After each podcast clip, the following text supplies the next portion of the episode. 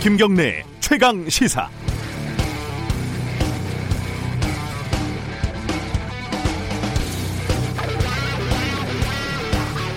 어제가 만우절이었죠.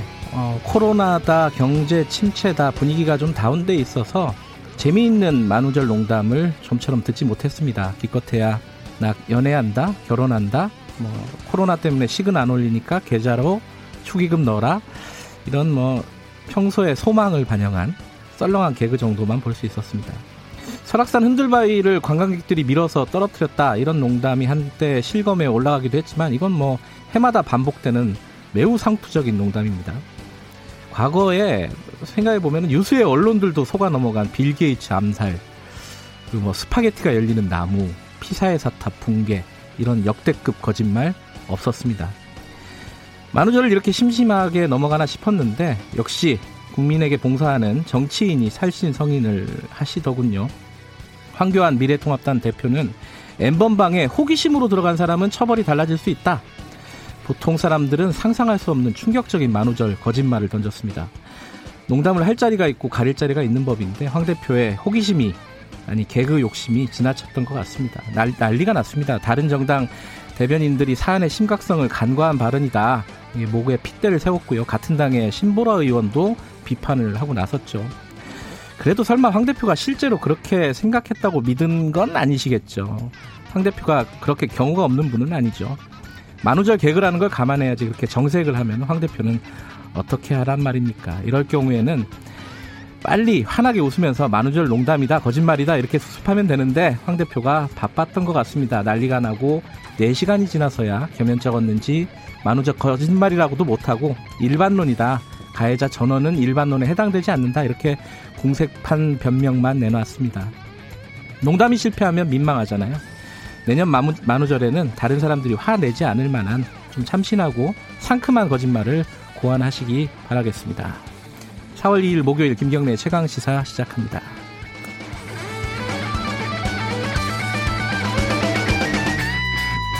김경래 최강 시사는 유튜브 열려 있습니다. 샵 9730으로 문자 보내주시면 공유하겠습니다. 짧은 문자는 50원, 긴 문자는 100원입니다. 스마트폰 애플리케이션 콩 이용하시면 무료로 참여하실 수 있습니다. 오늘 목요일 주요 뉴스 브리핑부터 시작하겠습니다.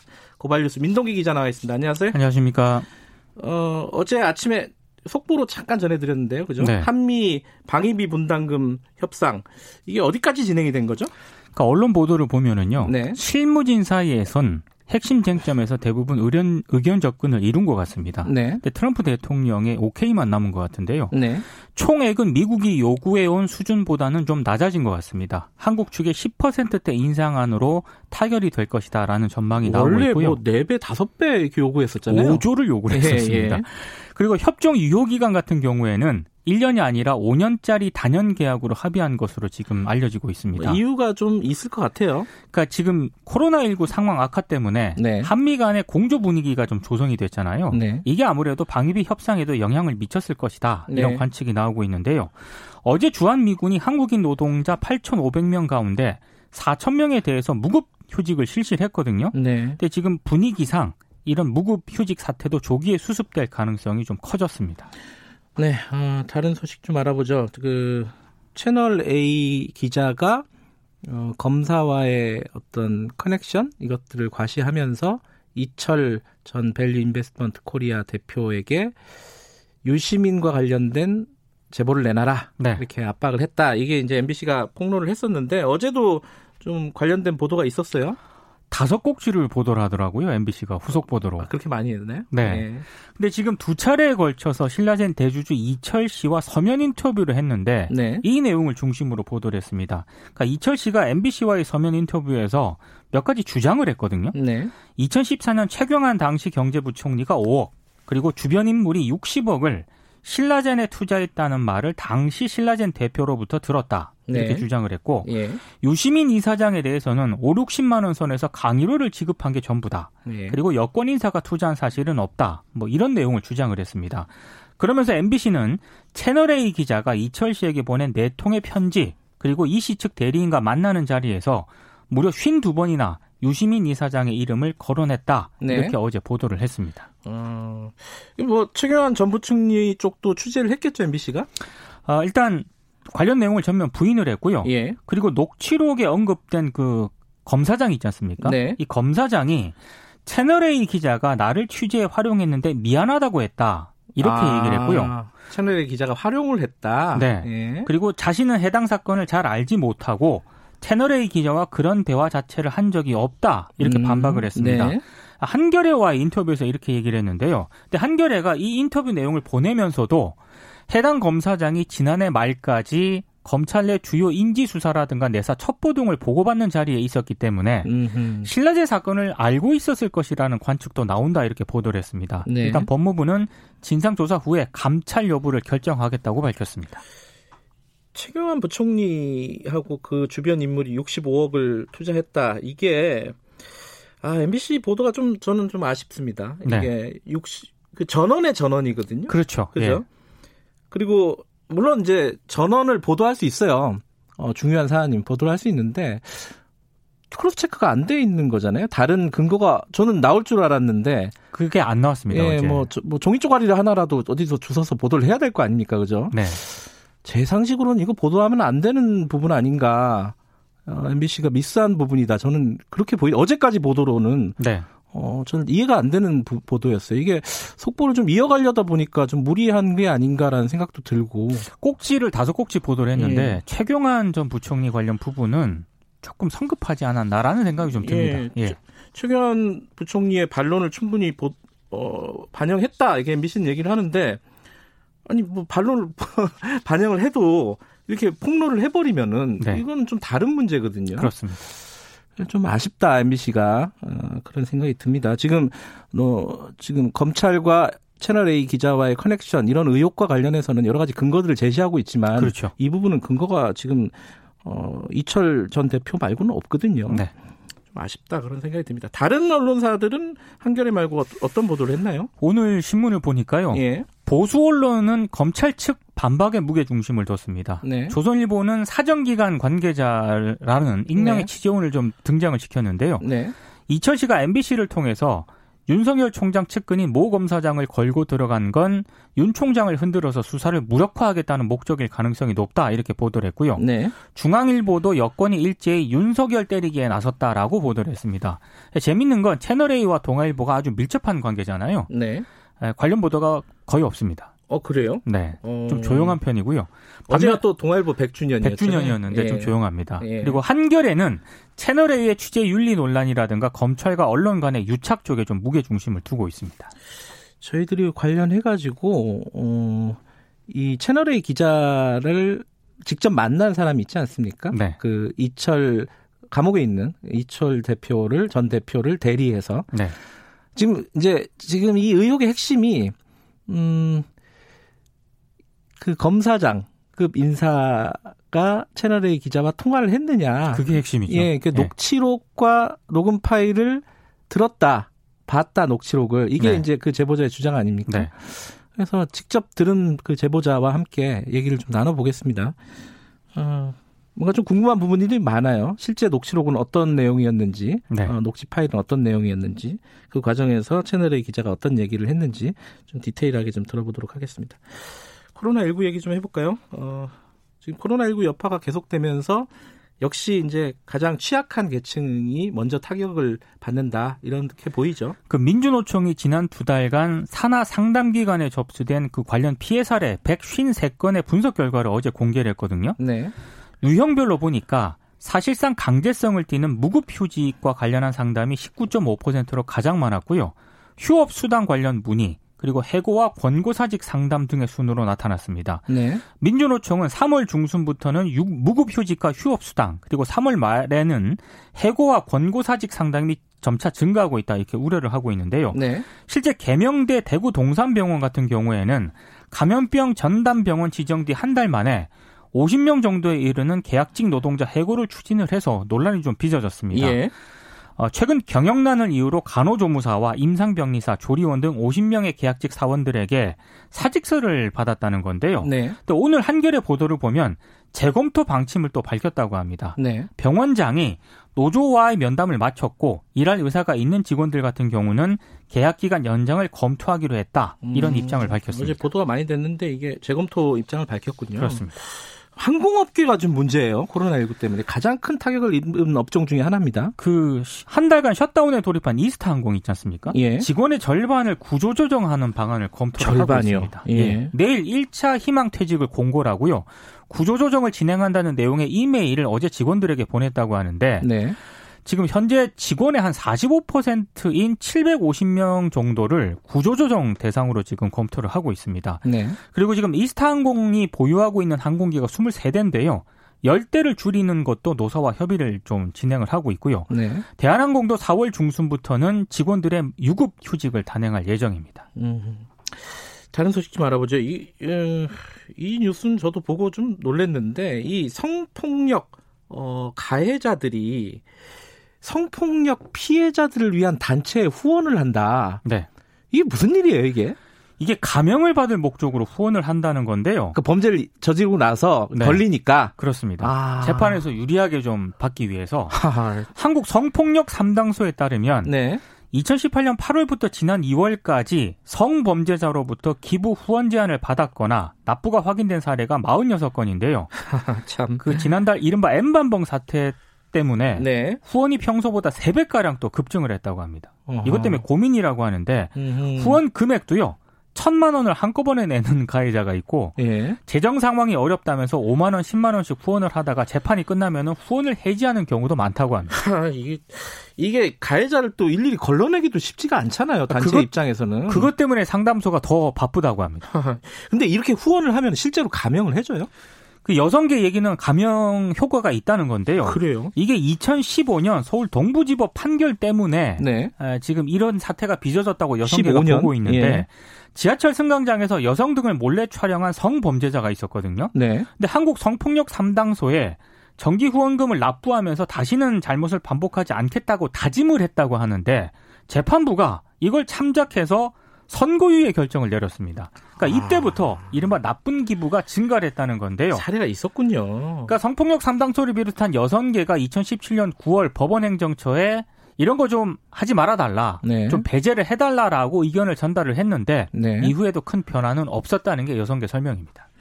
좀 어이가 없네요. 예를 들어 뭐 경제 범죄를 저지르고 나서 경실련 같은 데 후원하면은 감형해 준다 이런 거잖아요. 그런 거랑 비슷한 겁니다. 예. 이게 또 비슷한 소식인데 이 그 엠번방 가해자들 있지 않습니까? 네. 가해자들이 이제 반성문 쓰는 게 지금 요새 난리다. 네. 감형 받으려고. 근데 네. 그게 반성문 자체가 거래가 된다고요? 돈으로 거래가 되고 있다는 건데요.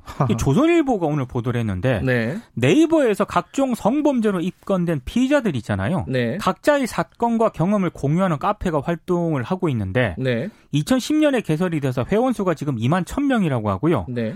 반성문으로 키워드로 올라온 상당 글만 수천 개고 실제 경찰 법원에 제출했던 반성문 샘플이 있잖아요.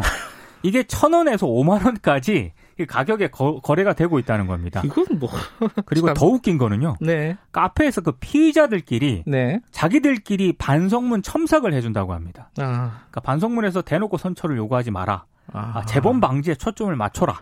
뭐 이런 식으로 조언을 해준다고 하는데 참 난립니다. 아니, 이런 카페가 있어요. 성범죄로 입건된 피의자들이 사건의 사건과 경험을 공유하는 카페? 2만 1,000명의 회원을 야. 보유하고 있는 카페가 있다고 합니다. 정말 말세군요. 참 어이가 없는 일이네요. 그렇습니다. 자, 이 관련된 어, 텔레그램 성착취 동영상 거래 사건 관련된 얘기는 브리핑 끝나고 이어가겠습니다. 오늘 고맙습니다. 고맙습니다. 고발뉴스 민동기 기자였고요. 김경래 최강 시사 듣고 계신 지금 시각은 7시 34분입니다. 최강 시사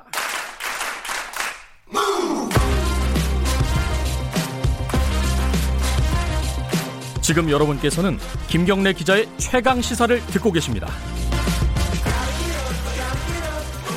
네, 여성을 협박해서 성착취물을 만들어서 유포한 사건, 일명 텔레그램 엠번방 사건 얘기 좀 이어가겠습니다. 음, 지금 수사가 진행 중이고요. 일본 또 재판을 받고 있습니다. 아까 저기 브리핑에서도 말씀드렸지만 가해자들이 반성문 제출하고 그걸 또 온라인에서 거래하고 서로 첨삭 지도해주고 뭐 이런 일들이 벌어졌다고 벌어지고 있다고 합니다. 지금 가해자도 가해자인데 피해자들에 대한 어떤 어, 후속 대책 이런 부분들도 중요하고요. 오늘은 먼저 어, 텔레그램 성착취 공동대책위원회 쪽 연결을 해서 지금 진행 상황 좀 여쭤보겠습니다. 탁틴 네일이라는 단체의 이현숙 대표님 연결하겠습니다. 안녕하세요. 네, 안녕하세요. 탁틴 네일이 어떤 곳인지 간략하게만 얘기해 주시겠어요? 아, 예, 저희, 저희는 청소년 단체이고요. 네. 주로 아동 청소년의 성착취로부터 아. 보호하는 활동을 하고 있습니다. 아, 이번 사건의 어떤 직접적인 당사자시군요. 음. 예. 요번에 그럼 피해자분들이 직접 좀 만나신 적이나 뭐 상담하신 적이 있나요? 저희는 엠번방 피해자를 직접 상담하지는 않지만 네. 그리고 유사한 사례들은 늘 상담을 해왔었고 그래요. 그렇기 때문에 예 그렇습니다. 근데 요번에 보면요. 네. 음, 저는 뭐 나이가 성인이니까 이 네. 심리를 잘 모르겠는데 네. 가해자도 청소년이 많고 네. 피해자도 청소년이 많습니다. 네, 그렇습니다. 이거 어떻게 보세요? 일단 가해자들이 청소년들이 많은 건요. 네. 인터넷 문화나 이런 것과 그 연관이 굉장히 깊다고 생각을 하고요. 네. 아무래도 이제 게임이라든지 인터넷에서 만나는 어떤 성을 표현한 네. 영상물들이 폭력적이고 가학적인 게 많고 음. 또 인터넷에서 만난 그 성인 남성들하고 이야기를 나누는 과정에서 어떤 남성 문화들을 좀 쉽게 배우는 이런 경향들도 있는 것 같고요. 네. 또 이런 불법 촬영물을 범죄라는 생각보다는 하나의 놀이로 그냥 표현물 중에 하나로 이렇게 인식하는 경향이 좀 있는 것 같습니다. 예. 피해자들은 어때요? 아, 피해자들 같은 경우에는 네. 워낙 예전부터 이런 성착취에 아동 청소년 이 가장 취약했었거든요. 어, 어떤 그루밍을 당하기도 굉장히 쉽고, 네. 그 어떤 가면을 쓰고 접근을 했을 때 그 진위를 파악하기도 어렵고, 네. 어떤 경우에는 너에 대해서 헛소문을 퍼뜨리겠다는 것만으로도 위축돼가지고 상대방이 요구하는 것에 대해서 거절을 잘 못한다라든지 네. 뭐 이런 것들이 있다 보니까 아무래도 이런 범죄 피해에서 아동 청소년들이 많이 그 노출이 되는 것 같습니다. 아, 일단 요번 범죄도 범죄지만 이 청소년들 네네. 피해자 피해를 입었거나 네. 어, 그런 어떤 사실을 감지를 하면 어떻게 해야 되는 겁니까? 제일 먼저 해야 될 일? 제일 먼저 해야 될 일은 일단 그 상담 기관에 연결 연락을 하셔서 도움을 받는 게 음. 가장 좋을 것 같아요. 그리고 네. 또 그런 그 성착취물이 유통됐을 경우에 피해자들이 가장 많이 절박하게 요구하는 거는 영상에 대한 삭제거든요. 네네. 피해자들은 그 영상이 완전하게 삭제되기 전까지는 늘 불안할 수밖에 없기 때문에 네. 일단 그런 삭제 지원을 해주는 기관이 여성가족부에서 운영을 하고 있어서 아. 일단 네, 상담 기관을 통해서 삭제 지원과 수, 그 사를 진행하는 것, 음. 또 심리상담 치료라든지 이런 전반적 인 지원들을 음. 받으시면 좋을 것 같습니다. 지금 아까 제가 어, 모두에 말씀드렸는데 텔레그램 네. 성착취 공동대책위원회가 만들어졌습니다. 여기서 지금 근본적인 네. 해결책을 요구하고 있다 그러는데 구체적으로는 네. 어떤 것들을 요구하고 계신 거예요? 일단은 가장 이제 급한 것들은 이제 법이나 이런 것이 좀 더 강화되고 네. 그리고 또 현재 있는 법이 잘 가동될 수 있도록 양형 기준이라든지 음. 그 재판부의 인식이 좀 바뀌는 것들이 필요할 것 같고요. 네. 또 피해자에 대한 지지도 더 적극적으로 그리고 또 현재 경찰에서 피해자 신원을 파악을 하고 있는데 그냥 그 수사로 끝나는 것이 아니라 바로 상담기관에 연결해서 적절하게 지원받을 수 있도록 하는 부분들이 필요할 것이고요. 네. 그리고 법 개정과 더불어서 가장 중요한 부분들은 우리 사회의 인식이 좀 바뀌 바뀌는 게 가장 중요하다고 생각하거든요. 네. 그러니까 늘 이러한 비슷한 범죄가 있어 왔는데 그때마다 이야기를 하면 그냥 이렇게 그 사춘기 때 보고 지나칠 수 있는 것이라도 가볍게 생각한다라든지 아니면 실제로 그 물리적인 성적인 폭력이 일어나지 않고 영상만 있을 때는 심각한 범죄로 인식을 안 한다라든지 그러면서 이거를 좀 방관해왔던 경향들이 있었어요. 음. 그리고 또 여성을 바라보는 시선 자체도 왜곡돼 있고 그래서 우리 사회가 왜 이런 엠번방이란 괴물이 탄생하게 되었는지에 대해서 전반적으로 그 좀 살펴보면서 어떻게 변화돼야 될지에 대해서 함께 고민하는 그런 그, 음. 그 전환점이 돼야 되지 않을까라고 생각하고 있습니다. 아, 그 인식을 바꾸는 건 좀 시간이 걸리겠지만은 그렇죠. 예, 네. 어찌 됐든 어, 이런 성범죄에 대해서 좀 가볍게 생각하는 문화 인식. 네. 근데 이게 어제 그 황교안 대표 같은 경우에 이 호기심에 네. 들어갔다 들어간 사람들은 좀 처벌을 달리해야 되는 거 아니냐.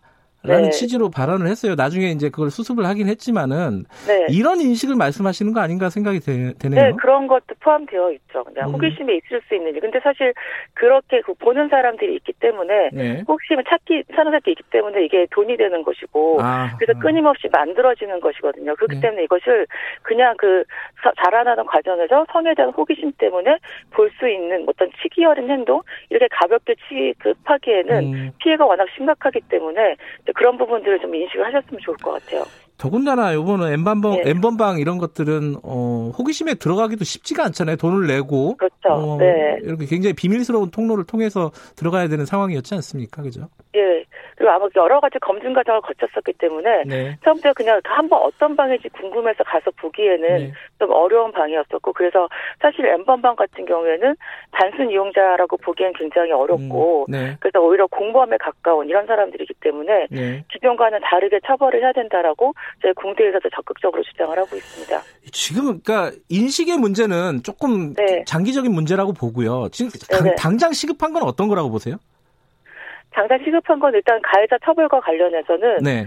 이게, 이게 이제 그 장그 그 Welcome to Video처럼 네. 이게 거의 그 다크웹 사이트가 그 아동 성착취물을 만들 수밖에 없는 구조를 가지고 있음에도 불구하고 네. 운영자가 직접 그 영상을 제작하지 않았다는 것 때문에 가장 가벼운 처벌로 끝났었거든요. 그게 1년 6개월 받았었나요, 그죠? 예, 그렇죠. 예. 1년 6개월 받았죠. 예. 그런 것들처럼 만약에 기존의 법을 적용하는 것처럼 그런 이용자들이 소지자로만 처벌을 한다라는 지금 1년 이하의 징역이거든요. 그것도 음흠. 성인 영상을 봤을 때는 처벌이 안 되고 아동 청소년 이용 음란물을 봤을 때는 1년 이하의 징역 처벌이 가능한데 실제로 그 전까지는 그렇게 1년 정도의 징역을 받은 적도 거의 없었고 네. 기소유예로 끝난 경우도 많이 있었는데 네. 이번 같은 경우에는 그렇게 단순 소지자로 볼 것이 아니라 네. 같이 범죄를 모의하고 음. 공범의 개념으로 보고 네. 가중처벌을 해야 되는 사안이라고 보기 때문에 네. 일단은 급하게 그런 것들부터 해서 26만 명을 다 색출을 해가지고 적절하게 처벌을 하는 것이 또 우리 사회의 경종 올리는 굉장히 중요한 것이라고 보기 때문에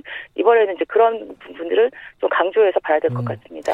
알겠습니다. 오늘 일단 네네. 여기까지 얘기 듣겠습니다. 고맙습니다. 네네. 네, 감사합니다. 예, 텔레그램 성착취 공동대책위원회 탁틴네일의 이현숙 대표였고요.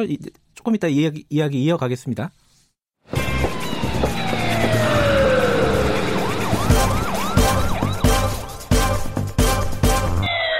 김경래 최강 시사. 자, 어, 법적인 문제를 좀 얘기를 해보겠습니다. 한국 여성 변호사회 윤석희 회장님 연결돼 있습니다. 안녕하세요.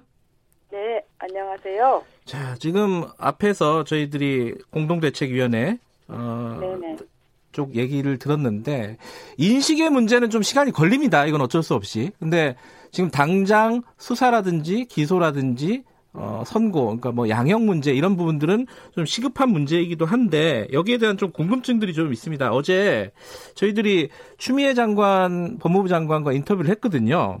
네네. 어, 최대 형량을 구형하도록 하겠다. 최대 형량은 한 어느 정도 될 것 같습니까? 요번 뭐, 뭐 범죄자들 간의 case by case겠지만은 예를 들어 뭐 주범 같은 경우에 어떤 법률이 적용이 되고 어느 정도 형량이 가능한 거예요?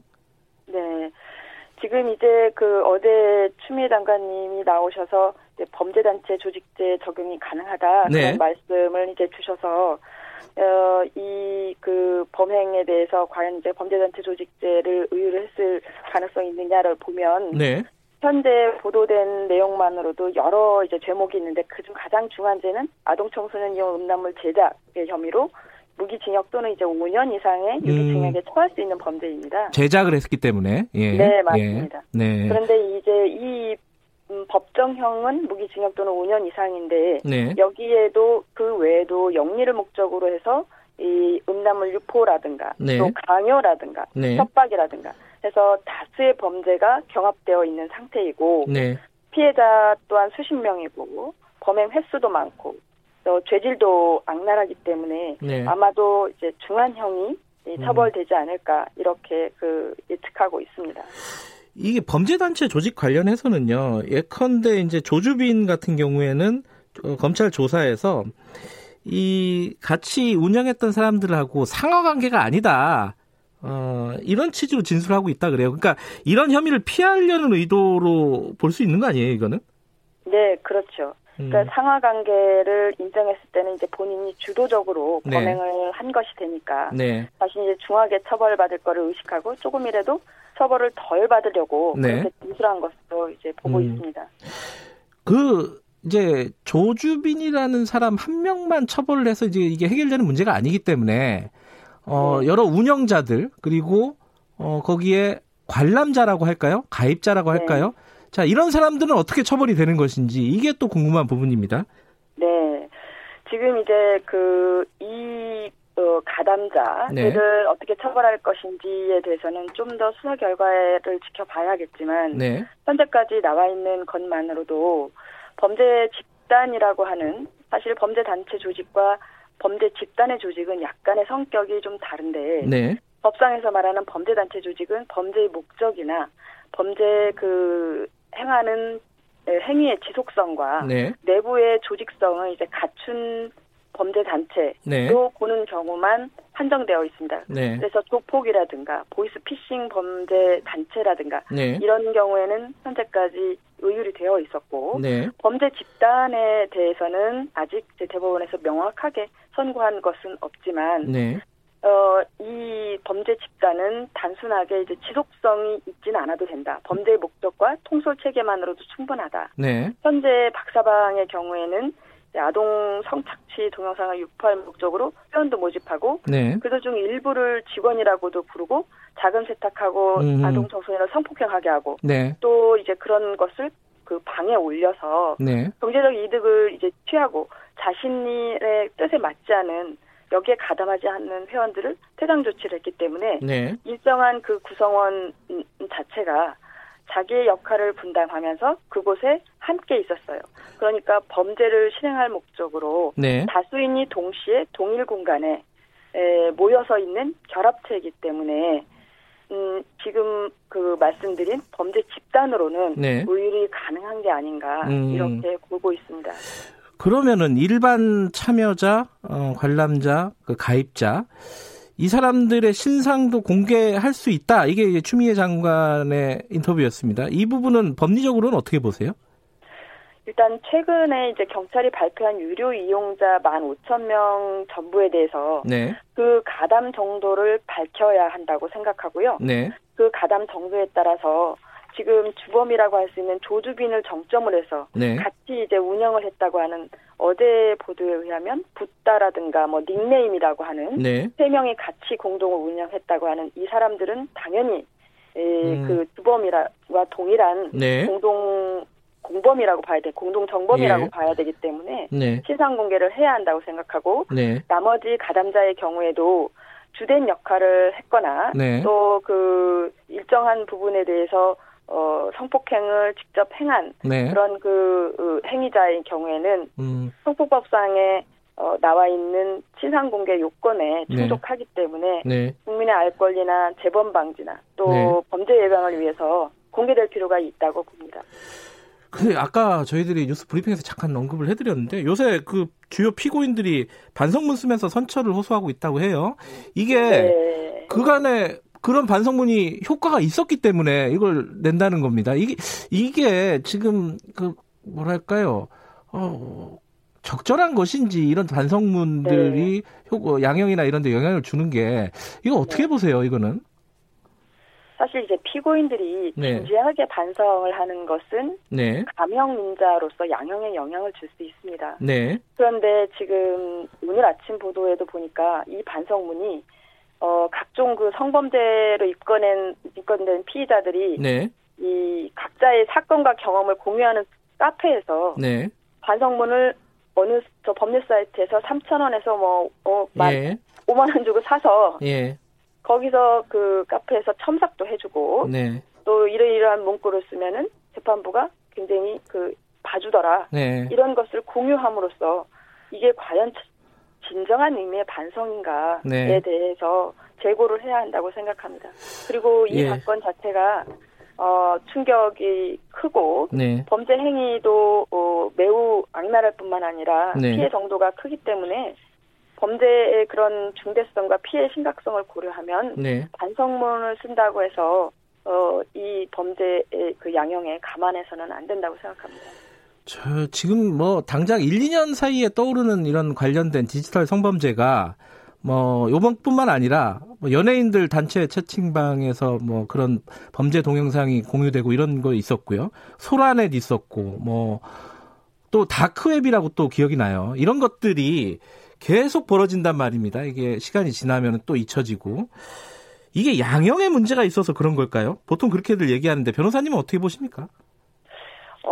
어, 양형의 문제가 있었다고 생각합니다. 예. 그동안 저 이런 범죄 행위에 대해서 어, 법원에서도 너무 그 낮게 그 처벌을 해왔고, 네. 그리고 또 중요한 것은 어, 이 범죄 행위 자체에 대해서 어, 범죄라는 인식이 굉장히 부족하지 않았나. 네. 그러니까 몇백 명이 모여 있는 그 방에서 그 행해지는 그러한 행위에 대해서 가담자들도 서로 부추기고 그리고 어, 지시하고 지시한 거에 따라서 네. 아바타라고 할 수 있는 그 피해자가 네. 그 행위를 보여주고 하는 것을 즐기고 어, 또 사고 네. 어떤 피해자의 고통과 분노를 전혀 고려하지 않고 그런 그 행위한 것에 대한 의식이 전혀 없어서 네. 현재까지도 어, 이어온 것이라고 생각합니다. 이번 사건은 좀 달라지는지 한번 좀 지켜보겠습니다. 오늘 말씀 감사합니다.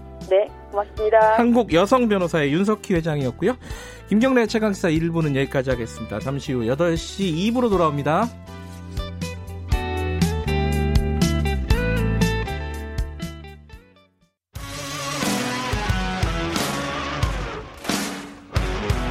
탐사보도 전문 기자 김경래 최강 시사.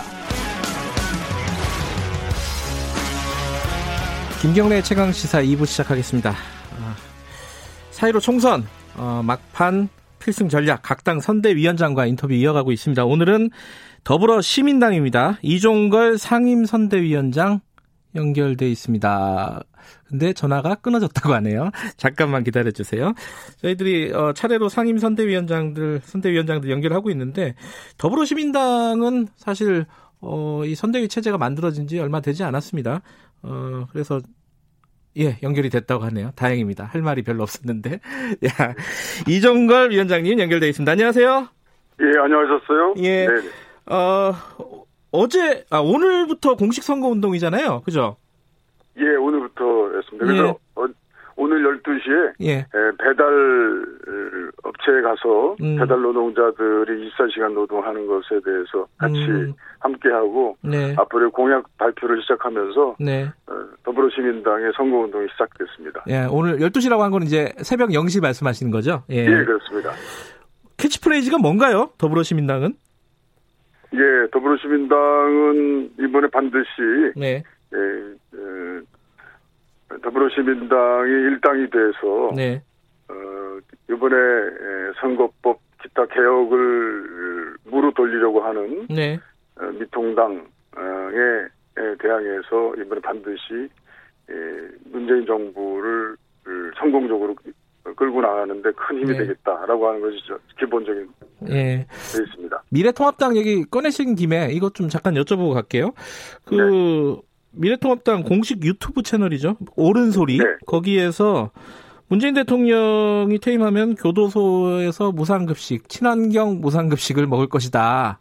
이런 발언을 했습니다. 이거 어, 나중에 지도부가 사과를 하긴 했는데 이거 어떻게 보셨어요?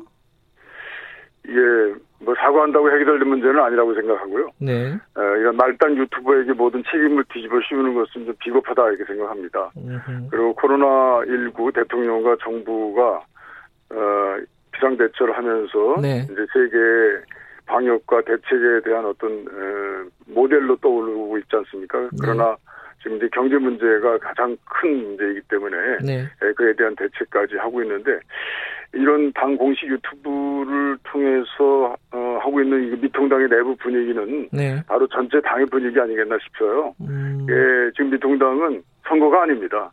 에, 복수전 서욕전을 펴겠다는 자세인 아하, 거죠. 그래서 네. 어, 다시 탄핵하겠다. 네. 아, 이런 그 당 지도부가 전망이 아니라 저주를 품고 정책이 아니라 폭언으로 이 선거를 대응하고 있다는 점들을 저희들은 그 이, 이, 이를 통해서 좀 분명히 예. 봤다 이렇게 생각합니다.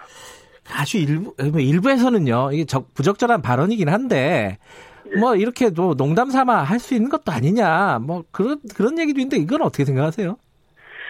예, 뭐 어, 오비라기다 네. 아닙니다.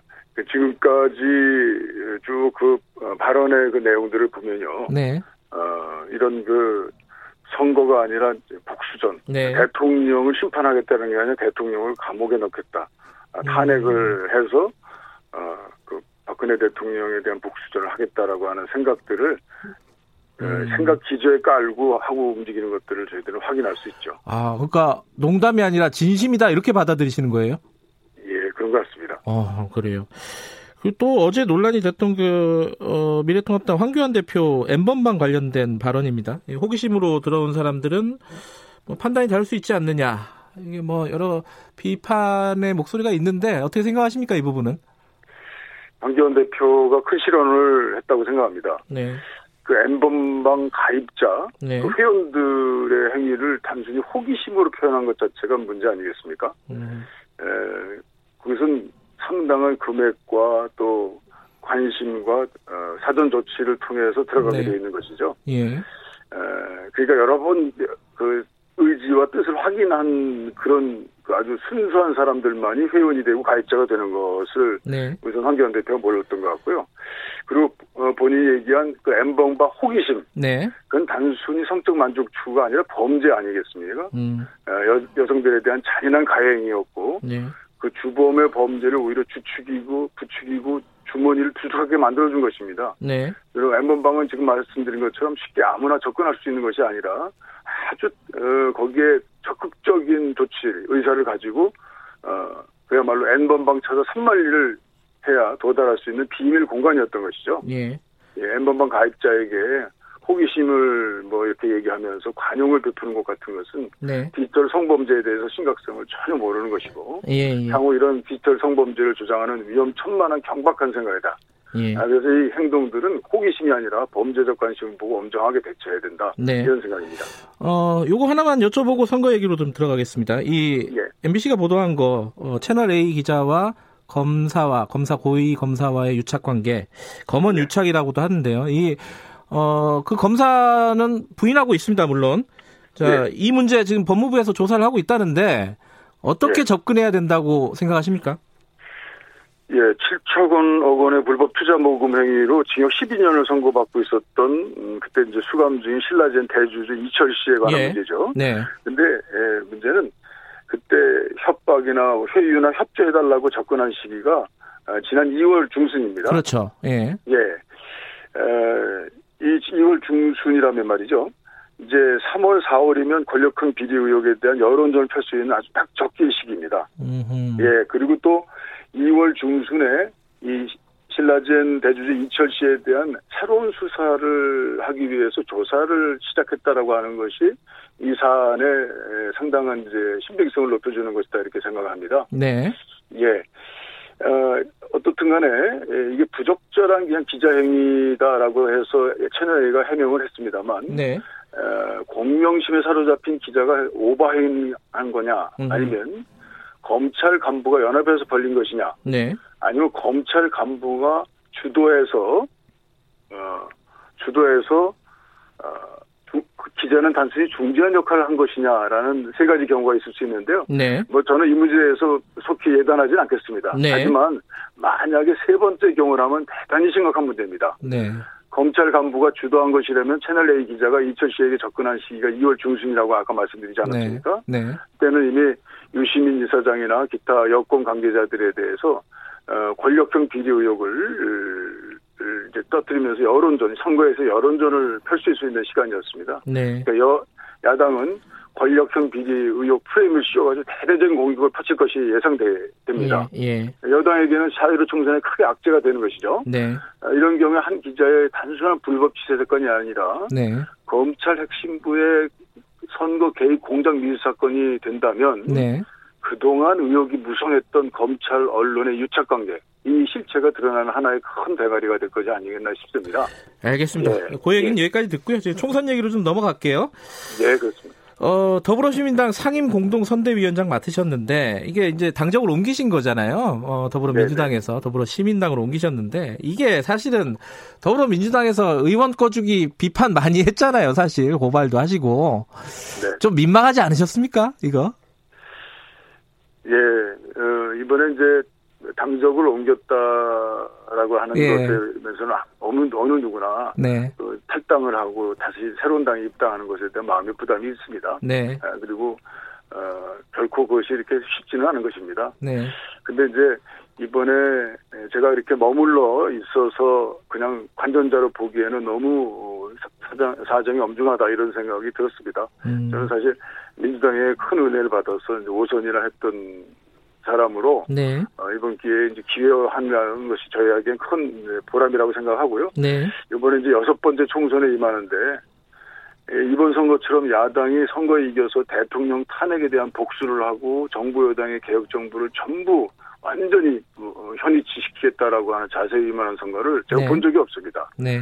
아, 역대 국회가 개헌할 때는 여야 간의 협치에 대한 기대도 있었지만 이번엔 협치가 아니라 아마 사치가 될 것입니다. 음. 아, 코로나19가 아, 아주 미중의 세계적 위기를 극, 어, 일으키고 있습니다. 근데 네. 거기에 대해서 이를 극복하면서 여야가 힘을 합쳐도 어려운 판인데 네. 완전히 보복 서역전을 통해서 선거에 일망타진하겠다라고 하는 방식의 야당을 보고 더 이상 제가 이렇게 머물러 있, 기는 어려운 관망자의 자세로 있기는 어려운 그런 상태에 이제 선거에 어, 돕기 위해서 나, 나왔다 이렇게 이해해 주시기 바랍니다. 알겠습니다. 근데 이게 이제 사실 어 시기상으로 보면 이제 급조된 정당인 건 사실이잖아요. 이게 어, 더불어시민당이 네, 그러다 보니까 네. 지금 공약을 발표하는 데서 굉장히 좀 문제가 발생을 했습니다.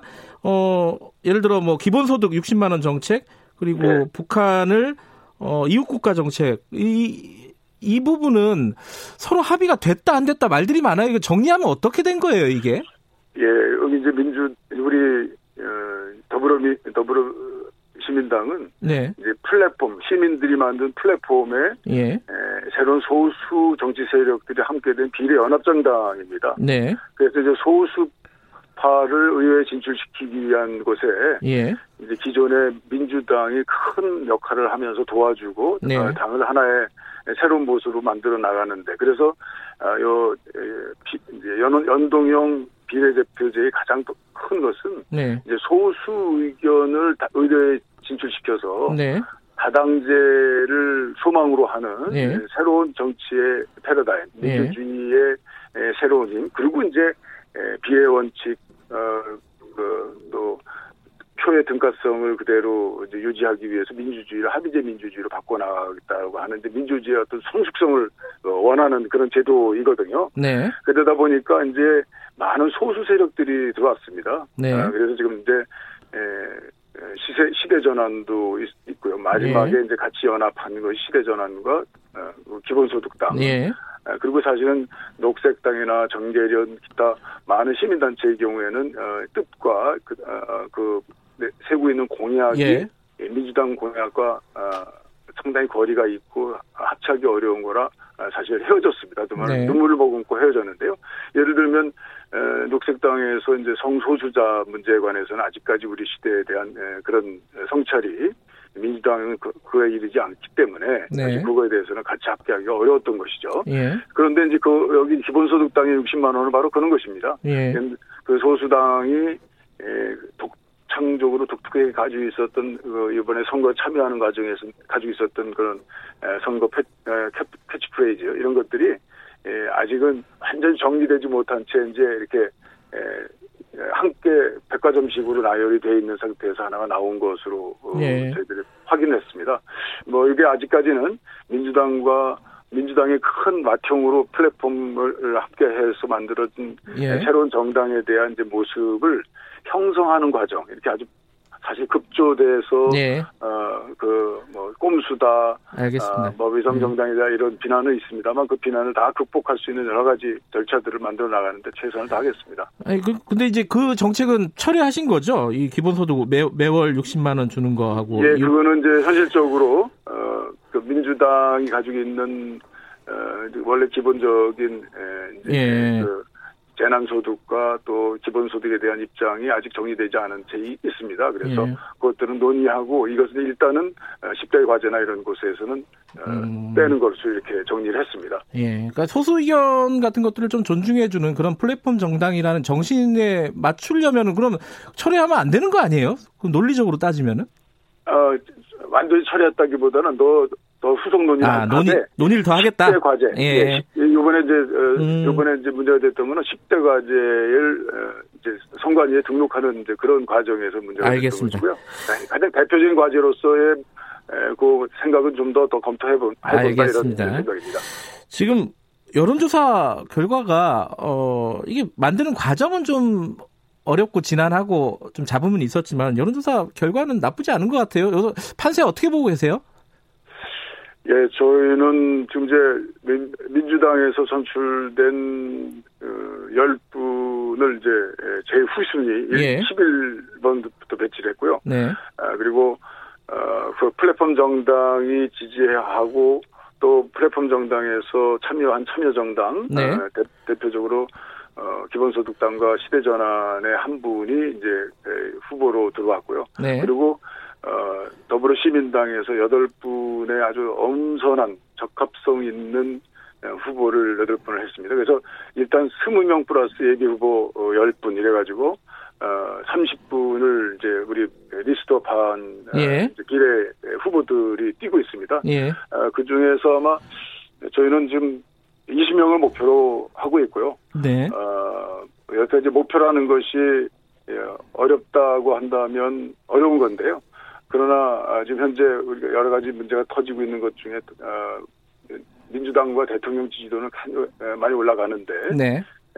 지금 더불어시민당은 정체입니다. 음. 정체이거나 또는 어떻게 보면은 그 뭐 자매 형제 논란이 있고 있는 열린민주당. 네네. 네, 네, 열린민주당 이거는 마찬가지 분당입니다. 예. 어, 더불어 시민당과 아무 관계가 없는 것이고요. 예. 그리고 어, 이 선거가 끝나고 난 다음에 뭐 합당한다, 같이 함께한다 이런 것은 일종의 그건 에, 그 풍선 효과를 기대하고 있는 그 에, 사실 근거 없는 얘기라고 생각합니다. 음. 아, 그래서 이 더불어시민당이 네, 민주당 지지자들의 표를 어, 이 비례 투표에서 전부 다 받아야 되는데 에, 그것이 어, 적, 적신호가 켜져 있습니다. 그래서 이 점에 관해서 최선을 다해서 예. 어, 할 것인데 그러나 저희는 열린민주당과 뭐 선명성 경쟁을 하지는 않을 것입니다. 음. 예, 민주당 지지층에게 정책의 책임성 아주 책임 있는 정책 어느 한 곳의 선명성 하나만으로 이루어진다는 것은 아니다라고 하는 것을 보여줄 것이고요.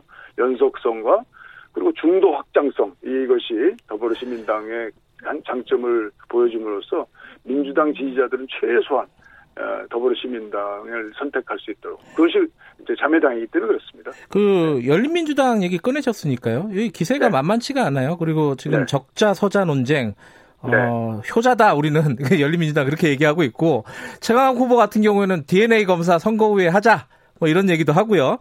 네. 어 이게 결국은 같은 뿌리 아니냐. 그래서 우리 대통령 국정 운영에 부담이 안 된다. 열린 우리당 전, 아, 열린 민주당 전략은 그런 것 같습니다. 이거 어떤 전략으로 지금 가시는 거예요? 더불어시민당은? 예, 뭐 같은 뿌리일 수는 있습니다. 청와대 네. 근무했던 분이고 그런데 네. 그 면면을 보면은 되게 민주당의 어떤 논란에 이제 민주당 비 선거 과정에서 논란의 중심이 됐던 분들 아닙니까? 그러니까 네. 민주당 기준으로 볼 때도 적합성 판단해서 배제된 분들이죠. 그리고 네. 배제될 가능성이 있는 분들입니다. 네. 그래서 물론 정치를 하는 데 있어서 과거에 뭐 가깝고 뿌리 같은 뿌리였다라고 주장하는 사람이 얼마나 많습니까? 네. 어, 열린민주당은 제가 볼 때는 이건 일종의 분당이고요. 분당. 어, 네, 분당입니다. 분당이고 네. 그리고 이 분당이 되면은요 네. 어, 더 합쳐지기 어렵습니다. 음. 네, 선거가 끝난 다음에 예, 더불어민주당의 뭐 합당이 될 것이다. 그리고 같은 정책 공조를 할 것이다. 뭐 이렇게 얘기를 하는데요. 아, 옛날에 가까웠던 사람도 많죠. 저도 20년 정치했는데 네, 그렇죠. 네. 이런 경우에 합당되지 않습니다. 그... 점점 더 어, 힘들어지는 관계로 나가는 것이고요. 일종의 지금 이 선거 과정에서는 해당 행위를 하고 있는 것입니다. 그 이해찬 대표가 참칭하지 말라고 민주당을 얘기했잖아요. 예. 그, 그 표현에 동의하시는 거예요? 이종걸 위원장께서도? 예, 아. 뭐 표현, 표현이나 이런 문제에 있어서, 네. 어, 뭐 적합했느냐 이런 점에 대해서는 저도 이제 좀 더더 좋은 말, 예, 예. 말씀을 하실 필요가 있다 생각하는데요. 네. 아 그런데 어, 뭐 이재찬 대표도 워낙 열린민주당에 대한 생각이 국민들 일반 우리 민주당 지지자들한테도까지도 잘못 이해되고 있기 때문에 네. 에, 정말 이렇게 모칭함으로써 어, 그 어떤 왕을 에, 그 왕의 허세를 만들어내는 음. 그런 정도의 아주 고약한 어, 그 그런 행위를 하고 있다라고 하는 점을 그렇게 표현한 것이고요. 그 점에 관해서는 어, 분명히 해야 될 문제가 있습니다. 그래서 우리 더불어시민당이 이, 그 지지자들이 헷갈리면 안 됩니다, 이 경우에. 예. 근데 이미 좀 많이 헷갈려가지고요. 예. 예. 그, 자, 총선 끝나면은 더불어시민당은 더불어민주당하고 합치는 겁니까? 어떻게, 어떤 방식으로 합류할 계획이세요? 지금 현재로서는 이제 당의 여러 이제 합, 합당 방식이 있고요. 네. 그리고 또 어, 민주당 아, 민주당으로 가는 방식에 있어서 어, 이제 사실상 여기에 그 민주당 어, 출진했던 분들이 이적함으로써 11번부터 받으신 분들은 우선 예. 어, 뭐 제명이라든지 기타 뭐, 빠른, 절차에 의해서 어, 이제 민주당 어, 지금 예. 더불어시민당에서 민주당으로 옮기는 절차가 예. 진행될 것입니다. 예. 어, 그리고 이제 에, 이게 에, 또 어, 이 더불어시민당이 플랫폼 시민들의 플랫폼 정당으로 이루어져 있기 때문에요. 예. 그 이제 시민들의 생각으로 구성된 각 어, 시도당의 이제 그 의사 결정 과정을 통해서 네. 이 당의 앞으로의 미래를 결정할 것이라고 생각하는데요. 알겠습니다. 어, 예, 예, 예. 됐습니다. 그 뭐 저기 열린민주당하고 합쳐갖고 교섭단체 만든다 이런 얘기는 없는 불가능한 거라고 보면 되겠네요. 지금 말씀하시는 거 보면. 그렇습니다. 그렇죠? 열린민주당은 네. 이제 보통 이 게 생각해 보십시오. 어, 하나 어떤 정치적 그, 그 어떤 바람을 일으켜 가지고 네. 그분들이 형성돼 있습니다. 그분들이 모여 가지고 세 명, 네 명, 뭐 다섯 명 그 이상이 된다라고 하는 이제 기대가 지금 커져가고 있는데요. 어, 그 기대가 어, 이제 그냥 단순한 단순한 알겠습니다. 바람으로 끝날지 모르겠습니다만 그러나 그렇게 모인 정치 세력이 하나의 또, 또 다른 정치 세력을 만들어 나가는 것이 우리 정치의 어떤 에, 라이프 사이클입니다. 알겠습니다. 어, 예. 시간 다 돼가지고 여기까지 드려야겠습니다. 고맙습니다. 네, 감사합니다. 더불어시민당 이종골 상임 공동 선대위원장이었습니다. 공정하고 깊이 있게 오늘 하루 이슈의 중심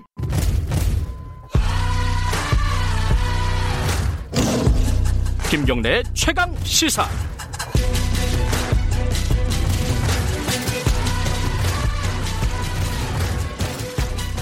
네, 각 당의 비례, 비례 후보, 비례대표 후보 1번들을 만나보는 시간들 이어가고 있습니다. 오늘은 민생당 비례 후보 1번입니다. 정혜선 카톨릭대 교수 정혜선 후보 모셨습니다. 안녕하세요. 네, 안녕하세요. 반갑습니다. 정혜선입니다. 목소리가 굉장히 밝으시군요. 아, 네. 네.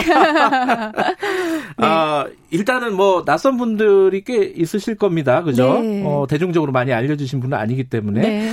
어, 지금 제가 간단하게 소개하면은 간호대 졸업하시고 보건대학교 네. 교수로 지금 재직 중이십니다. 네. 그거 말고 어, 청취자분들에게 유권자분들에게 소개해주고 싶으신 거 본인 스스로 예, 네. 좀 마, 잠깐 말씀해 주시죠. 네, 말씀하신 대로 저는 간호대학을 네. 졸업했는데요. 대부분 어, 간호대학을 졸업하면 병원에 취직해서 병원 간호사로 일을 합니다. 그런데 저는 대학을 졸업하고 병원 간호사가 아니라 회사 직장의 산업 간호사로 취업을 하게 되었어요. 오. 예, 산업 간호사라는 말이 처음 좀, 들어봐요. 예, 생소하죠. 예. 예, 산업 간호사는 직장인들의 건강을 관리하는 간호사입니다. 오. 예, 학교에 보건교사가 있듯이 아. 직장에 예, 산업 간호사가 있어서 직장인들의 건강을 관리하는 거죠. 네. 제가 이렇게 이제 산업 간호사로 취업을 했을 때는 병원에는 이제 방근무를 하면서 사실 참 많이 힘든데 네. 예, 방근무를 하지 않으니까 편하지 않을 까 이렇게 생각해가지고 회사에 입사를 하게 되었어요. 그런데 회사에 입사를 해보니까 거기에 이제 공장이라서 소음도 굉장히 많고요. 네. 화학물질을 관리해야 되는 것도 굉장히 많고 음. 산업간호사가 해야 되는 일이 굉장히 많더라고요. 네. 그래서 제가 거기서 정말 열심히 이렇게 일을 하고 있었어요. 그런데 음. 마침 그때 어떤 일이 생겼냐면 원진내의원 직업병 사건이 생깁니다. 예. 네네. 그래서 고용노동부에서 산업보건 전문가를 채용해야 되겠다 해가지고 음. 현장 경험을 갖고 있는 저를 고용노동부의 산업보건과의 전문위원 으로 채용을 하게 되었습니다. 네. 예, 그래서 제가 고용노동부에서 또 근무하는 간호사가 되었죠. 네. 고용노동부에서 일을 해보니까 어, 우리나라 전체 사업장에 적용되는 법도 만들게 되었고요. 또 기재부 등을 비롯해서 여러 부처하고 업무 협의도 해보게 되었고요. 뭐 노총, 경총, 민간단체 이런 많은 단체들하고 대화도 하면서 많은 것을 배우게 되었는데 저의 전문성을 좀 더 살리자 그렇게 해가지고 대학원에 진학을 해서 제가 보건학 박사학위를 취득하고 현재 카톨릭대 보건대학원 교수로 재직하고 있습니다. 말씀이 굉장히 빠르시지만 어, 네. 시간이 이 많은 질문을 소화하기에는 네. 쉽지가 않습니다. 빨리빨리 가보겠습니다. 지금 민생당 코로나19 대책 특별위원장 하시고요. 네. 어, 전체 어 이번에 이제 비례후보로 등록하면서 본격적으로 이제 정치에 입문하신 겁니다. 네. 정치를 해야겠다라고 마음 먹으신 이유는 뭐예요? 참 현장의 문제를 해결하려면요. 제가 현장 일을 많이 해보니까 네. 결국은 법과 제도가 뒷받침되어야 되겠다 이런 음. 생각을 하게 되었습니다. 근데 그러려면은 국회에서 입법 과정도 있어야 되고요. 또 행정부처에서 제도도 만들어야 합니다. 네. 그런데 이런 일들이 한번 필요하다 이렇게 얘기해가지고 바로 시행되는 것이 아니잖아요. 예, 그 지난한 입법 과정이 있어야 되고 또 절차도 굉장히 복잡합니다. 있다. 이런 것들을 누군가가 책임을 갖고 끝까지 챙기지 않으면 법이 발의만 되고 그냥 묻혀버리게 되는 것이거든요. 네. 예, 그러면서 4년이 지나고 또 4년이 지나고 그리고 또 담당하는 행정 공무원들은 1, 2년 지나면 또 다 부서로 이동 다른 부서로 이동이 되고 네. 그래서 제가 이런 그 법과 제도가 중요하다고 생각했지만 개선하지 못한 안타까움이 있었어요. 그래서 이번 기회에 제가 나서서 해보게 생각하게 되었습니다. 민생당을 선택을 하신 건가요? 민생당이 교수님을 선택을 한 건가요? 어떻게 된 건가요? 아, 사실 저도 민생당 자체가 좀 낯설고 생소했습니다. 음, 근데 네. 민생당에서 처음 저한테 음. 코로나19 대책 특별위원회를 만든다면서 이제 위원장으로 음. 이제 제안을 해서 네. 예, 가게 되었죠. 네. 어, 보건 전문가시니까 네. 뭐 얘기 좀 들어보죠. 그 네. 그 간단하게나마 지금 우리나라 방역 네. 어떻게 평가하십니까 지금까지? 어, 뭐 우리 정부의 방역은 저는 뭐 굉장히 훌륭하다고 평가를 합니다. 그런데 네. 더 훌륭한 것은 바로 국민들의 역량이라고 생각합니다. 네. 사실 초기의 정부는요 여러 측면에서 혼란을 주었어요. 그래서 네. 마스크 대란도 발생을 하고 했는데 그런 것들을 국민들의 높은 그런 실천력으로 초기 네. 정부의 그 미비점을 극복할 수 있게 되었죠. 하지만 국민에 의존하는 방역 대책은 한계가 있습니다. 네. 만약에 국민 중에 한두 명이 정부가 말한 것들을 지키지 않게 되면 그대로 방역망이 뚫리게 되는 것이거든요. 네. 그렇기 때문에 국민에 의존하는 이런 것들이 아니라 뭐 국민이 지키지 못한다 하더라도 그 방역망이 뚫리지 않고 국가적인 차원에서 촘촘하게 안전망을 구축하는 것이 필요합니다. 앞으로는 이런 것들이 필요하다고 생각이 됩니다. 근데 그 지금 민생당 지지율이. 생각보다 높지가 않아요. 그렇죠. 그래가지고 네. 어떻게 생각하십니까? 지금 자칫 잘못하면 1번도 안 될 수도 있는 상황이잖아요. 네. 이거 어떻게 예상하세요? 예, 저는 뭐 네. 그동안 32년 동안 예, 안전보건의 공약, 안전보건의 그 네. 정책을 계속 추진해 왔습니다. 그렇기 때문에 어 제가 그동안 해왔던 내용들을 중심으로 해서 음. 정책 중심으로 이제 국민들에게 말씀을 음. 드리고 예, 어필을 하려고 합니다. 산업재 네. 관련해서는 우리 사회가 굉장히 어 많은 시련 시련을 겪고 있습니다. 지금도 그렇죠. 그죠? 뭐 네. 뭐 김용균 씨 사건을 비롯해 가지고. 네 네.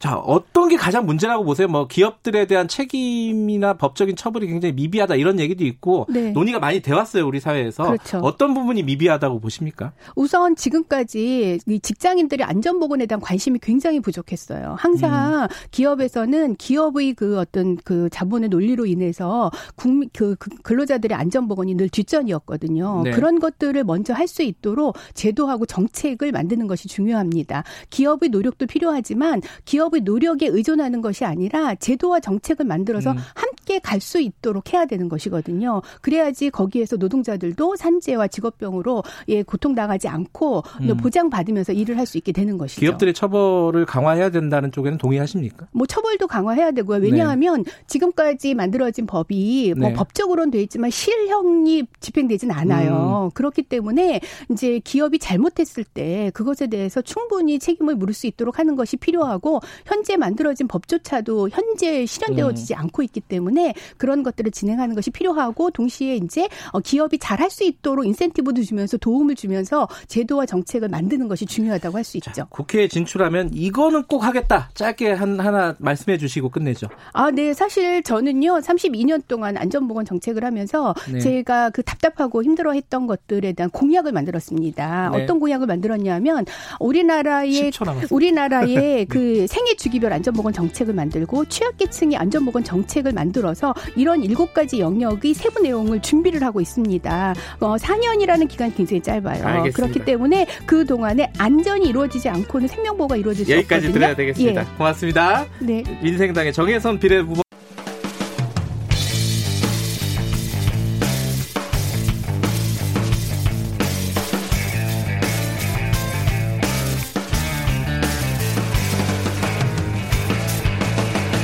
김경래의 최강 시사. 네, 그 채널 A와 MBC 간의 그 논란이 뜨겁습니다. 어, 채널 A 기자가 어, 밸류 인베스트먼트 코리아 전 대표죠. 이철 씨에게 접근을 해서 유시민 노무현 재단 이사장과 관련된 제보를 요구했다. 그리고 그 과정에서 검사, 고위직 검사와의 친분, 연관관계를 강조했다. 이런 게 이제 논란의 핵심이잖아요. 근데 여기에서 지금 이철 씨는 수감 중이기 때문에 채널A 기자와 직접 만난 당사자가 있습니다. 어, 이철 씨를 대리해서 만나는 사람이죠. 그분이 그 채널A 기자와 만나는 과정에서 채널A 기자와 고위직 검사와의 대화 내용, 녹음된 내용들을 들었다. 채널A 기자가 들려줬다. 이렇게 지금 얘기가 되고 있지 않습니까? 이 녹취록 혹은 녹음 파일 이 부분이 지금 쟁점입니다. 이 논란의 핵심인데요. 이 부분을 직접 들었다는 그 제보자 어, 이철 씨의 지인이죠. 저희들이 전화로 연결을 해서 관련 얘기를 좀 자세히 물어보겠습니다. 아, 안녕하세요. 예, 안녕하세요. 예, 저희들이 어, 익명 인터뷰이기 때문에 음성 변조를 한다는 점 어, 청취자분들은 좀 양해해 주시기 바라겠습니다. 먼저 그 채널A 기자가 어, 이철 씨, 수감 중인 이철 씨에게 먼저 편지를 보냈다. 이렇게 지금 MBC가 보도를 하고 있지 않습니까? 예, 그게 한 시점이 어느 정도예요? 그, 처음 보내긴 시점이요. 예. 2, 월 17일경인 줄 알고 있고요. 네. 그, 그 이후 세 차례 편지를 보냈고. 예. 제가 처음 만난 게 2월 25일 아침이었고요. 네. 2월 20, 25일 아침에 만나고 나서 그 이후에 그 위에 채널에 기적 한번 더 보내죠. 이철 대표한테. 음. 그래서 전체 네 번을 보냈고. 네. 저는, 저는 첫 만남 이후에 두 번째는 3월 13일 아침에 만났고요. 예. 그리고 세 번째는 3월 22일 예. 일요일 채널A 본사에서 오전 10시쯤 만났어요. 그 이철 씨가 그 채널A 기자로부터 편지를 받은 다음에 어, 그 선생님께 연락을 했다는 거죠? 그죠? 밖에 계시니까. 네, 예. 네, 저한테 전달을 했죠. 어, 이철 씨와는 어떤 관계인지 여쭤봐도 되나요? 그냥 그, 뭐, 그냥 지인 정도로만 알고요. 음, 네. 네. 그, 이철 씨가 받은 편지, 채널A 기자가 보낸 네. 편지에도 어, 유시민 이사장에 대한 제보를 해달라 이런 내용이 구체적으로 포함이 되어 있었습니까? 네, 그렇습니다. 음. 그 유시민 이사장은 딱 찍어서 얘기를 하고, 네. 그 나머지는 현재 청와대 관계자나, 네. 또 현재 그 민주당 관련자들하고 친하지 않느냐, 음흠. 그분 그분들하고 작은 거래내용이 있을 거 아니냐. 음흠. 그리고 또 편지 내용은 약간 좀 부드럽, 처음에 인사말이나 이런 걸 부드럽게 쓰지만, 네.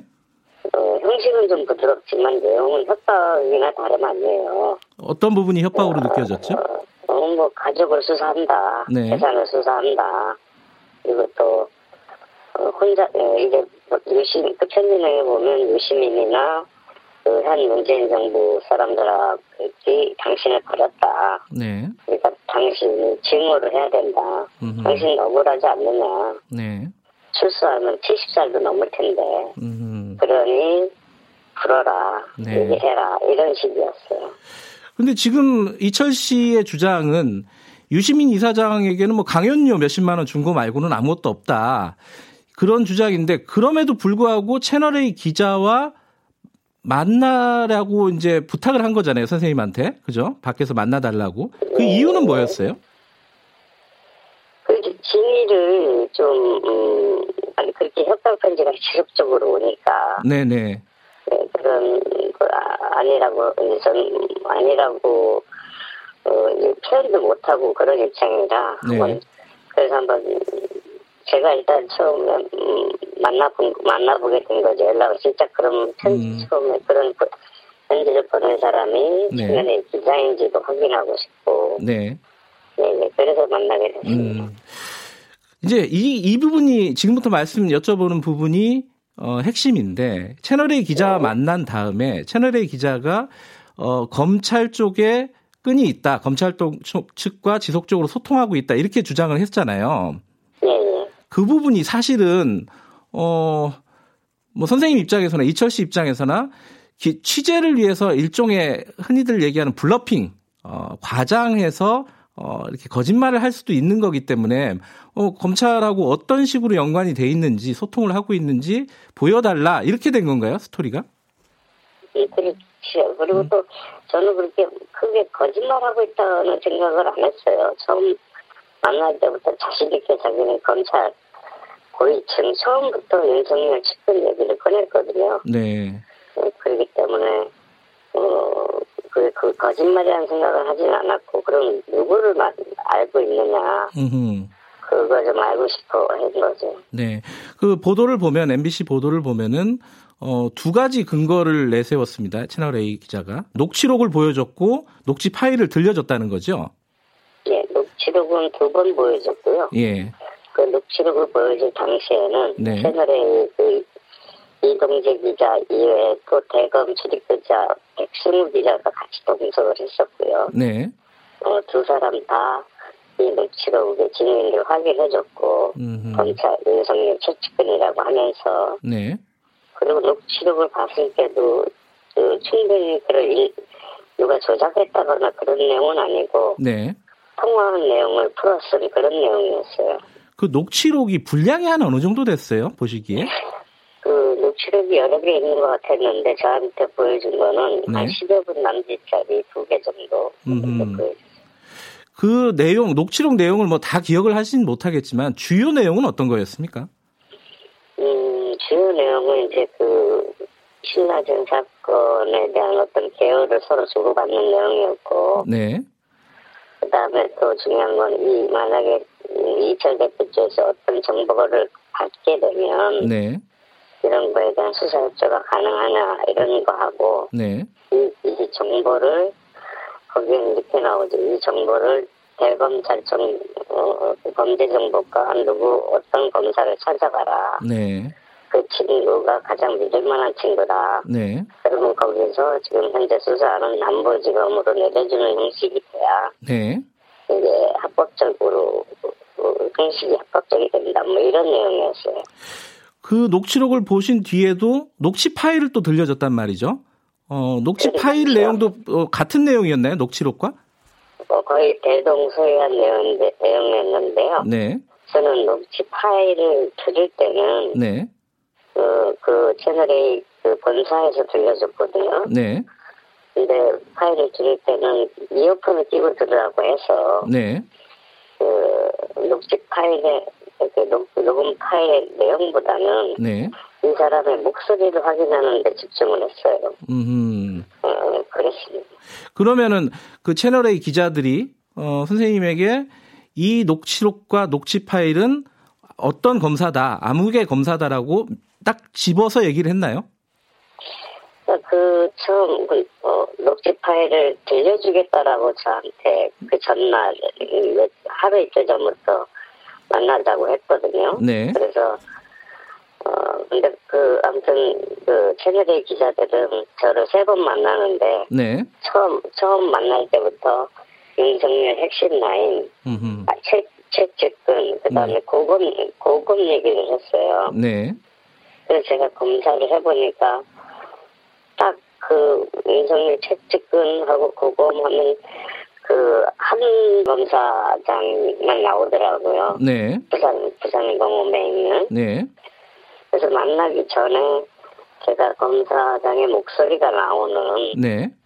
TV수첩의 그 전화 통화 내용을 한 다섯여 차례 듣고 아하, 갔, 네. 갔어요. 네. 그 가서 그 들려줄 때 그 목소리가 만들지만 제가 집중해서 확인했거든요. 음, 네.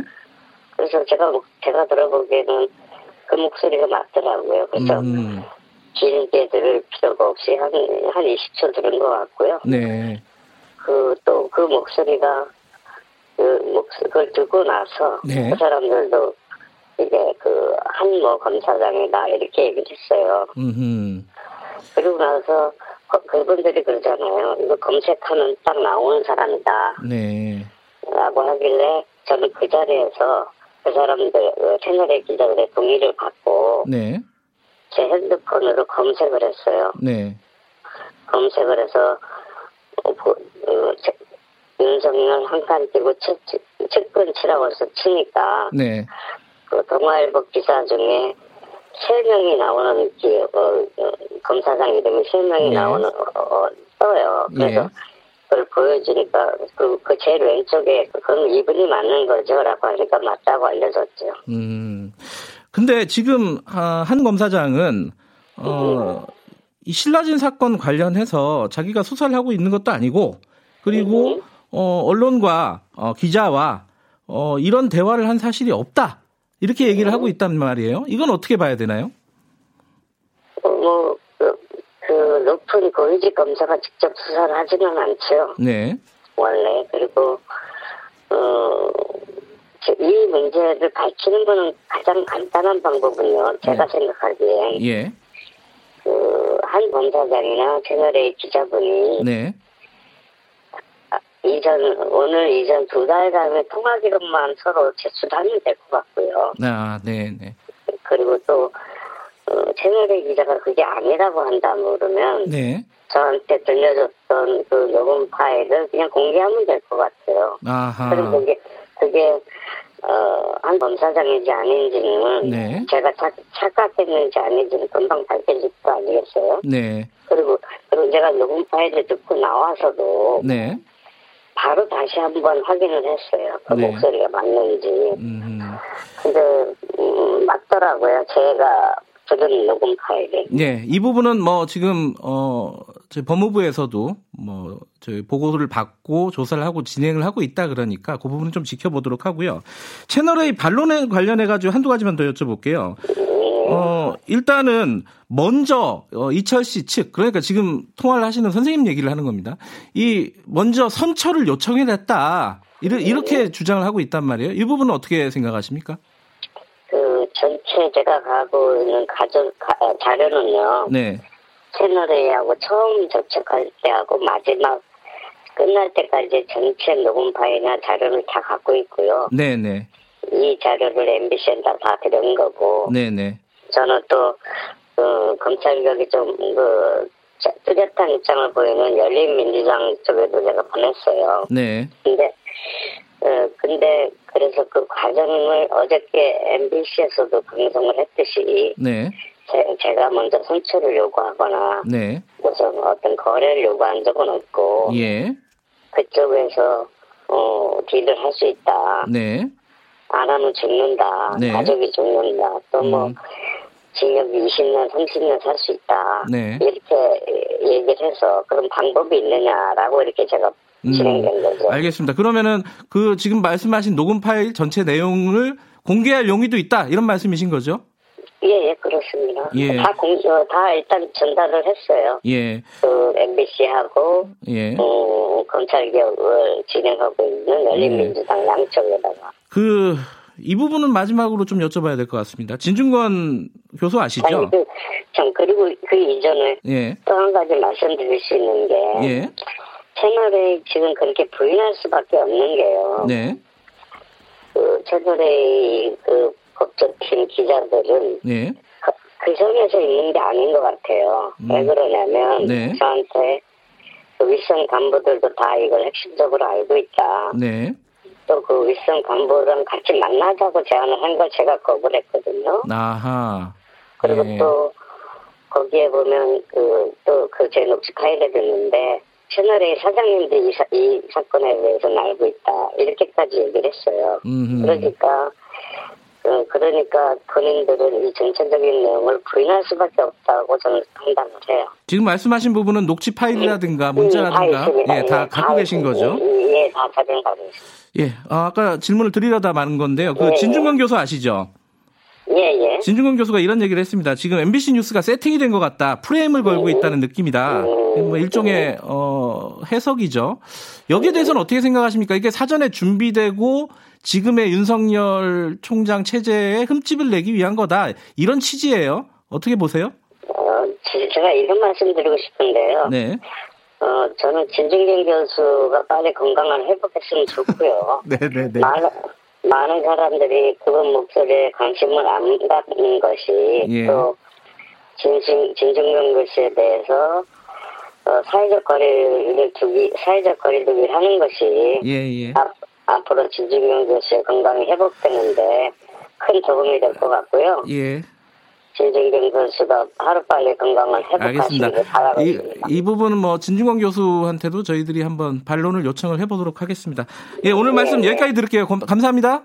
예, 알겠습니다. 고맙습니다. 예, 지금 수감 중인 이철 전 밸류 인베스트먼트 코리아 대표를 대리하고 있는 어, 제보자입니다. 채널A 기자와 직접 만난 제보자와 통화를 해봤습니다. 네, 관련해서 검찰의 반론도 저희들이 좀 듣고 싶습니다, 사실.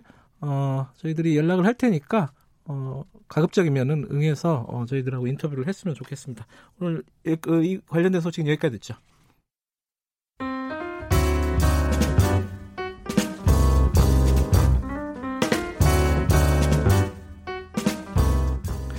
네, 어, 더 나은 미래를 위해 오늘의 정책을 고민하는 시간입니다. 김기식의 정책 이야기 식스센스 김기식 더 미래연구소 정책위원장 나와 계십니다. 안녕하세요. 예, 안녕하세요. 네. 방금 전에 이제 어, 이철 전 밸류 인베스트먼트 코리아 대표 대리하고 있는 네, 네. 어, 제보자하고 연결을 해봤는데 이 사건이요.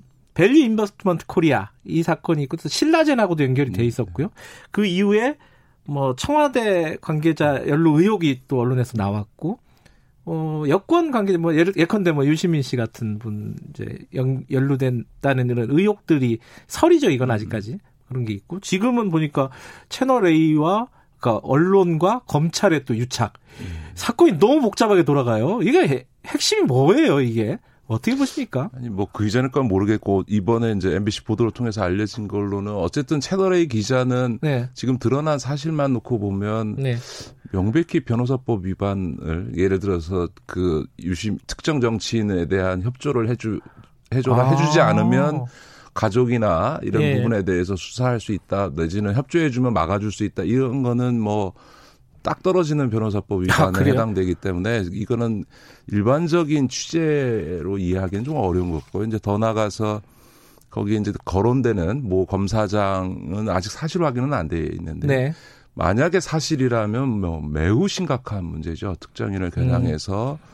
어, 범죄 혐의자와 거래를 통해서 더구나 언론사 기자를 매개로 그런 걸 했다. 이게 사실로 확인되면 뭐 어마어마한 풍풍이 있을 수밖에 없기 때문에 저는 아마 대검과 법무부에서 즉각 진상조사에 들어가. 음. 이거 뭐 일단 녹취 파일에 음성이 일단 그 지목된 검사장 것인지부터 확인하면 되고 네. 그 채널A 기자와의 통화 내역 같은 거 확인하는 건 뭐 검찰로서는 간단한 일이니까 거기서 만약에 혐의 단서가 보여진다면 즉각 감찰로 넘어가야 되는 그런 사안이겠죠. 일단은 신속히 진상조사하지 않으면 네. 오히려 네. 더 문제가 더 커질 것 같다 이렇게 봅니다.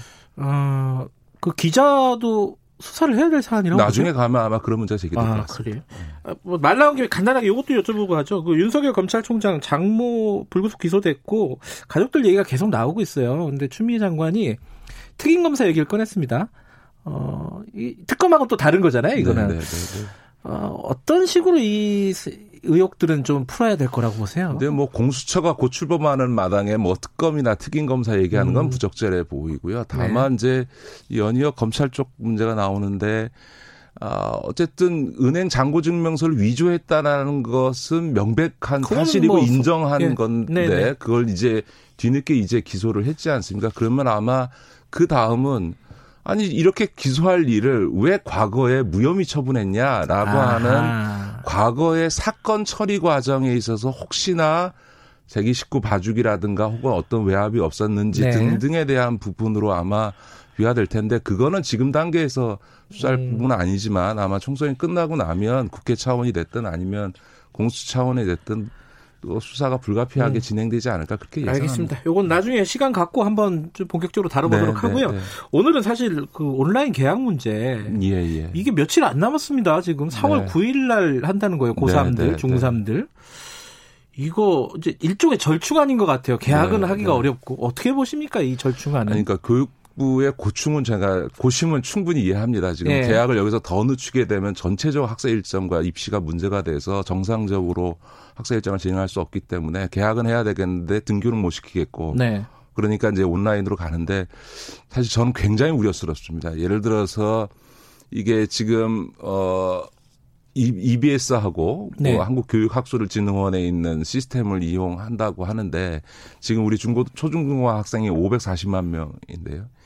일시에 아침 9시에 등교 뭐 예를 들어 온라인 등교에서 동시 아. 접속했을 때 출석부 찍어야죠. 과, 연 서버와 트래픽을 감당할 수 있겠냐. 540만 아. 명이 즉 일거에 접, 접속해 들어오는 상황에서 그걸 감당할 수 있겠는가라고 하는 거는 아마 게임 업체조차도 가장 그거에서 뛰어난 게임 업체조차도 일시에 540만 명이 동시 접속 들어왔을 때 버틸 수 있느냐라고 하는 점에 있어서는 제가 관련자들 그 업계 전문가들 혹은 그런 업체를 하는 네네. 분들한테 물었습니다만 문제가 발생 안 한다고 도저히 볼 수 없다. 반드시 문제 발생할 거다라고 음. 하는 게 이제 대체적인 문제 지적이고요. 두 네. 번째는 이게 이제 학생들이 과연 온라인 수강을 위한 이제 스마트 기기를 갖고 있냐.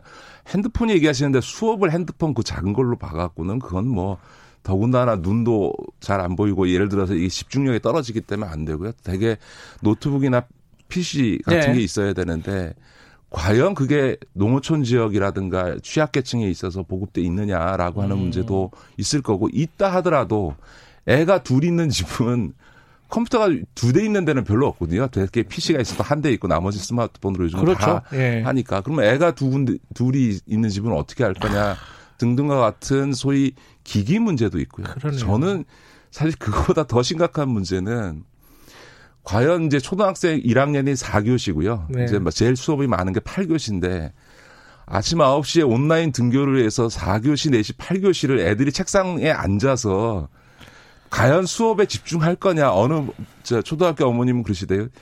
애를 책상에다 묶어놓지 않는 한 그건 불가능할 거다. 아, 그 현실적인 거예요. 그렇죠. 예. 아니, 그러니까 이게 실제 예. 선생님이 지도하는 학교에서조차 오프라인 학교에서조차 예. 교실에서 애들이 이 천방지축으로 뛰어놀죠. 그건 뭐 애들이니까 저는 너무 자연스러운. 건데 예. 사실은 근데 그거를 학교에서 집에서 혼자 앉아서 수강을 할 거냐 이런 음. 문제가 심각하게 제기될 수밖에 없어서 과연 이 온라인 수업이 제대로 될 거냐 아마 4월 9일 당장부터 어 이게 트래픽이 걸려서 좀 수업을 제대로 못 들었다 내지는 기기가 없어서 못 봤다 뭐 등등의 민원이 계속 제기될 수밖에 없고 더군다나 그 일주일 뒤에 이제 그 더 많은 학년들이 주, 초등 중학교 음. 1, 2학년, 고등학교 1, 2학년이 대, 개학하는 초등학교 3학년 이상이 개학하는 이런 상황이 갔을 때 앞서 말씀드렸던 트래픽 잼을 감당할 수 있냐 이런 문제가 생기게 되는 거죠. 아, 물리적으로도 어렵고 어, 학생들이 그걸 따라가기도 쉽지는 않다. 더더군다나 지금 음. 입시와 관련해서는 더 심각합니다. 지금 고3, 중3. 예, 예. 고3이 특히 고3들이 예. 문제인데요. 고등학교 1학년의 그 비중이 전체 네. 수시를 할 때요. 전체 고등학교 전체 50%를 차지합니다. 음흠. 그러니까 고등학교 1학년이 20%, 고등학교 2학년이 30%, 고등학교 1학년 1학기 그러니까 고등학교 3학년, 3학년 1학기가 예. 전체 수시할 때 비중이 50%입니다. 아, 왜냐하면 그래요? 2학기는 수시에 반영할 수가 음. 없으니까요. 그런데 그 가장 중요한 50%를 차지하는 3학년 1학기를 맞이하고 있는 지금 고3 학생들은 지금 진행을 못하고 있잖아요. 근데 과연 고3 학생들이 온라인 수업을 진행했을 때 네. 과연 뭘 근거로 학생부를 작성할 거냐 수행 평가하는 것 자체가 불가능하고요. 음. 이렇게 되면은 고3 학생들 지금에 있어서는 나중에 입시에 있을 때 내가 이런 온라인 수업하느라고 내가 불이익 받았다라고 하는 입시에서 가장 중요한 공정성 문제와 관련해서 굉장한 음. 불신과 승복이 안 되는 상황들이 발생하게 되는 거죠. 그리고 네. 실제로 학생부를 작성해야 되는 교사들은 어떻게 이 수시에 반영될 학생부를 작성할 거냐. 서울의 주요 대학들은 수시 비중이 50%가 넘는데 음. 이런 이제 입시상에 있어서 심각한 문제가 발생할 수 있는 거죠. 아니 그 다 문제가 있으면 이거 어떻게 해야 되는 겁니까? 이게 오 궁금하네요. 저는 이게 그러면 이제 보통 이 온라인 수업에서 아까 말씀드렸던 트래픽의 네. 문제라든가 이 서버 문제라고 하는 게 개선될 수 있느냐에 대해서도 제가 한번 물어봤더니 아마 그거는 개선되기 어려울 거다라고 하는 게 대체로 네. 어, 견해이기 때문에 이 온라인 수업을 지속하는 거는 불가능할 겁니다. 아마 음. 온라인 수업을 하고 문제가 있다 하더라도 그냥 강의한다 하더라도 한 2, 3주 정도 이상, 즉 다시 말해 4월 말까지 정도가 온라인 음. 수업으로 학사 일정을 진행할 수 있는 아마 마지노선일 겁니다. 그런데 만약에 4월 말에 가서도 등교 계약을 할 수 없는 상황까지 오게 된다면 제가 누차 얘기했습니다만 이 학사 일정 전체나 특히 올해 음. 고3 학생들이 입시가 과정에서 받을 불이익을 생각한다면 이 진행할 수 없는 거 아니냐. 차라리 제가 계속 말씀드렸던 것처럼 9월 신학기제로 변경해서 지금 고3들도 차라리 내년 봄에 입시를 하도록 해서 9월부터 정상적으로 고3 1학기를 진행하도록 해서 그것을 갖고 수시에 반영하도록 만들어주고 음. 오히려 내년 봄에 가서 어, 입시를 하도록 하는 것이 지금 고3 음. 학생들이 갖고 있는 상황에서 비춰보면 훨씬 더 안정적이고 어, 수용 가능하다. 공정성 음. 문제와 관련해서 저는 그렇게 봅니다. 근데 지금 말씀하신 문제점이라든지 이런 부분을 교육부에서도 알고 있지 않겠습니까? 그죠? 네, 네. 네. 지금 그런 뭐 9월 학기제라든가 이런 부분 대비는 하고 있나요? 뭐 실질적으로 주, 디테일한 준비는 못 하더라도 뭐 선은 그었습니다만 아마 내부적으로 검토는 당연히 하고는 음. 있을 것이나 여전히 교육부의 입장은 전 존중합니다. 그러니까 어떻게든 4월 말에는 반드시 등교 계약을 할 수 있게 되기를 바라고 있고 또 그렇게 준비를 하고 음. 방역 당국과 협조를 하면서 이게 이제 법정 수업 입수나 이런 문제 때문에 계속 미출 수는 없으니 일단 온라인 계약해서 2, 3주를 예. 버티고 4월 말에 계약하자는 건데 과연 이 온라인 수업이 제대로 될 거냐 또 4월 말에는 등교 계약을 할 수 있느냐라고 하는 문제에 대해서는 저는 매우 예, 4월 말이 매, 마지노선이네요 사실상 그죠? 그렇습니다. 네. 네. 김기식 더미래연구소 정책위원장이었습니다. 고맙습니다. 네, 고맙습니다. 김경래 최강기사 오늘은 여기까지 하겠습니다. 저는 뉴스타파 기자 김경래였고요. 내일 아침 7시 20분에 다시 돌아옵니다.